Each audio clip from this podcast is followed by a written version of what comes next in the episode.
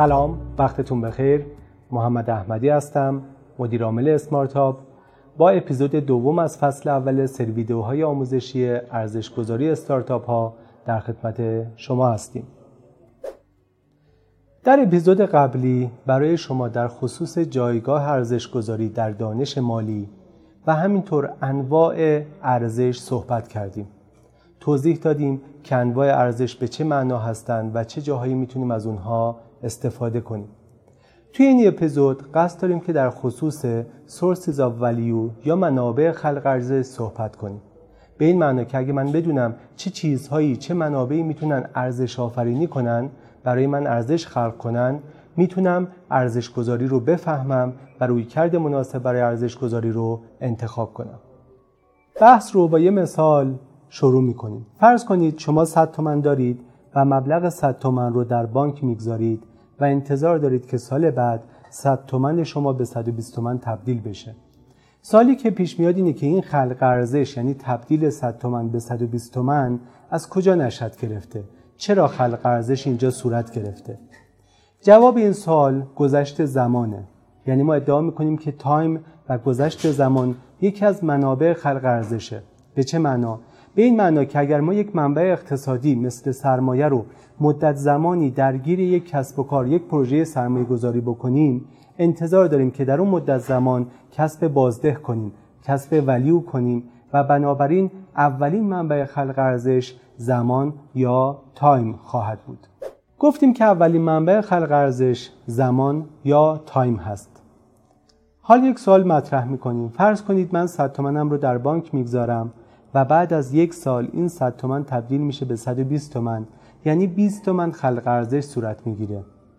اما شما با 100 تومنتون یک استارتاپ راه میندازید و بعد از گذشت یک سال این 100 تومن رو به عدد 200 تومن میرسونید. چرا در گذشت زمان یکسان یعنی یک سال شما ارزش 100 تومنی خلق کردید ولی من ارزشی که خلق کردم فقط 20 تومن بود؟ اینجا عامل زمان یکسانه. پس چه عاملی تفاوت داره؟ جواب uncertainty یا ریسک یعنی دومین منبع خلق ارزش هست. ما میگیم دومین منبع خلق ارزش دومین عامل تاثیرگذار بر ارزش خلق شده میزان ریسک یا ابهامیه که در سرمایه گذاری شما موجوده. ما به ازای ریسک ها و ابهامای بیشتر انتظار خلق ارزش بیشتری رو خواهیم داشت.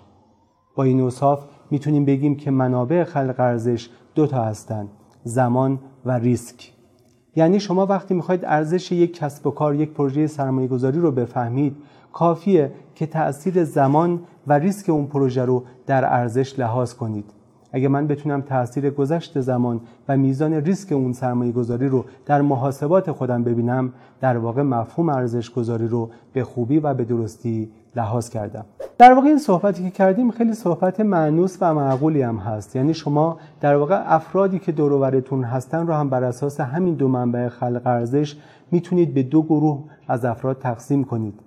عده افرادی هستند که منبع خلق ارزششون رو منبع ثروتمند شدنشون رو گذشت زمان می‌گذارن. به قول آمیانه افرادی که روحیه کارمندی دارن و دوست دارن که بدون ریسک و صرفا به گذشت زمان به رفاه برسند. پس منبع خلق ارزش برای اونها زمان هست. اما افراد دیگه رو شما مشاهده می کنید که منبع خلق ارزش برای اونها ریسکه. اونها سرعت بالا نرخ رشد سریع رو ترجیح میدن. حتی اگه برای اونها تبعات منفی داشته باشه. اینها افرادی هستند که منبع خلق ارزششون ریسک یا ابهامه.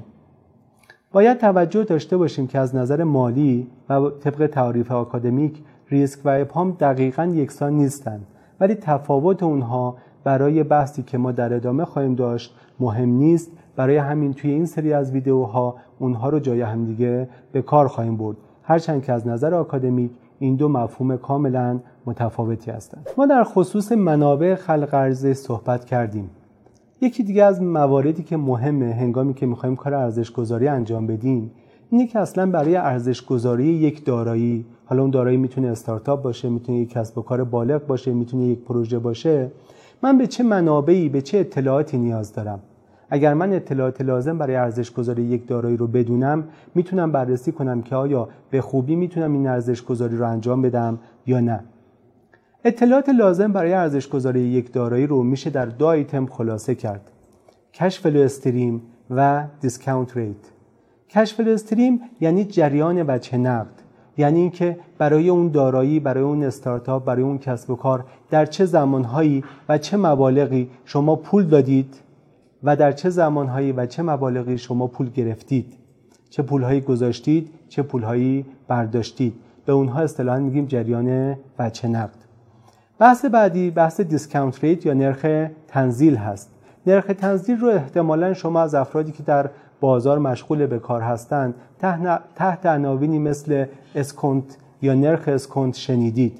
اسکونت در واقع لغت فرانسوی discount هست. یعنی وقتی شخصی برای شما مثلا در بازار صحبت می‌کنه که اسکونت پول برای من صدی سه هست داره به این مفهوم اشاره می‌کنه که نرخ تنزیل پول از نظر اون شخص ماهیانه سه درصد هست. اما مفهوم نرخ تنزیل چیه؟ نرخ تنزیل به مفهوم و کانسپت تنزل ارزش اشاره می‌کنه. به این اشاره می‌کنه که گذشت زمان باعث افت ارزش پول میشه. اگر نرخ تنزیل از دید من 3 درصد هست معناش اینه که پول یک ماه بعد برای من افت 3 درصدی داشته از نظر ارزش نسبت به پول الان. اگه بخوایم ساده تر این مفاهیم رو بیان کنیم می‌تونیم اینطوری در نظر بگیریم که کشف استریم برای شما دارایی رو توصیف می‌کنه. یعنی به شما یک توصیف کمی میده از اینکه این کسب و کار این دارایی این استارتاپ در چه زمانهایی چقدر باید بهش پول تزریق بشه و در چه زمانهایی چقدر برای شما منافع به همراه خواهد داشت. در واقع cash stream یک توصیف کمی و عددی هست از اون چیزی که شما انتظار خواهید داشت پس از سرمایه گذاری در یک دارایی. اما discount rate یا نرخ تنزیل مشخص کننده ارزش زمانی پول و ریسک سرمایه گذاری در اون پروژه هست. گفتیم که من وقتی می‌خوام ارزش گذاری کنم یک دارایی رو به دو مفهوم باید توجه داشته باشم. یکی مفهوم گذشت زمان و یکی میزان ریسکی که اون دارایی برای من به همراه داره. ما هر دوی اینها رو در مفهومی تحت عنوان نرخ تنزیل خلاصه و کمی می‌کنیم و از ترکیب اون با کشف استریم می‌تونیم ارزش دارایی رو مشخص کنیم. در این اپیزود برای شما در خصوص منابع خلق ارزش و همینطور اطلاعات مورد نیاز برای ارزش گذاری یک دارایی صحبت کردیم. در اپیزود بعدی برای شما از این میگیم که روی کردهای مختلف بر ارزش گذاری چه روی کردهایی هستند. من با چه روش ها و متدولوژی هایی می‌تونم ارزش گذاری کنم یک کسب و کار رو؟ ام از کسب و کار بالغ یا یک استارتاپ؟